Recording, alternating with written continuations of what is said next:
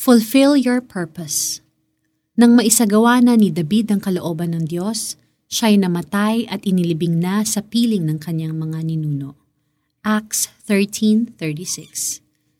Kapag ang isang babaeng Pacific salmon ay nasa sapat na gulang na, umaalis siya sa gitna ng karagatan at lumalangoy pabalik sa bandang itaas na bahagi ng ilog kung saan siya ipinanganak.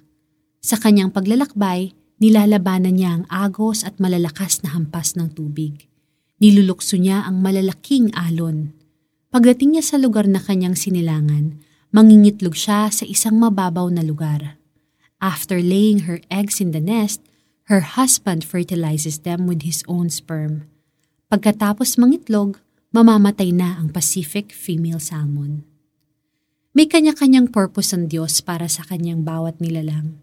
Maaaring ang layunin ng Diyos para sa isang Pacific female salmon ay mangitlog at pagkatapos ay mamatay na.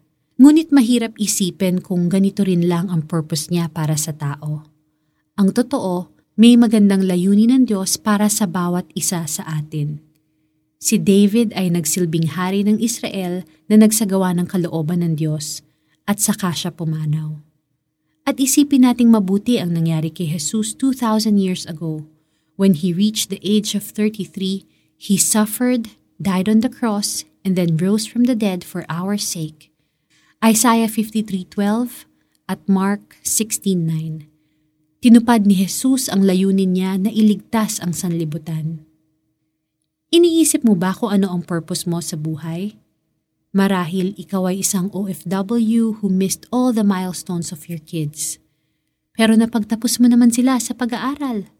Baka isa kang guro na nakapagturo sa iba't ibang klase ng mag-aaral sa loob ng mahigit 40 years hanggang magretiro na. O isa kang housewife na nag-aalaga ng iyong anak na may kapansanan. Whatever your situation is, may purpose ang Diyos sa iyo. Trust the grace of God to enable you to fulfill your purpose in life. Take heart and believe. Manampalataya kay Jesus at sumunod sa kanyang kalooban para sa iyo. Let us pray. Lord, give us the wisdom to discover our true purpose in life. May we stay in our course and remain faithful to you. Direct and lead us in the powerful name of Jesus. Amen. For our application, you will discover your purpose in life habang patuloy mong binabasa ang salita ng Diyos. As you discover your purpose, print and post it on your wall. Believe and declare, by God's grace, I will fulfill my purpose. Declare this daily, by faith in Jesus' name. Nang maisagawa na ni David ang kalooban ng Diyos, siya'y namatay at inilibing na sa piling ng kanyang mga ninuno.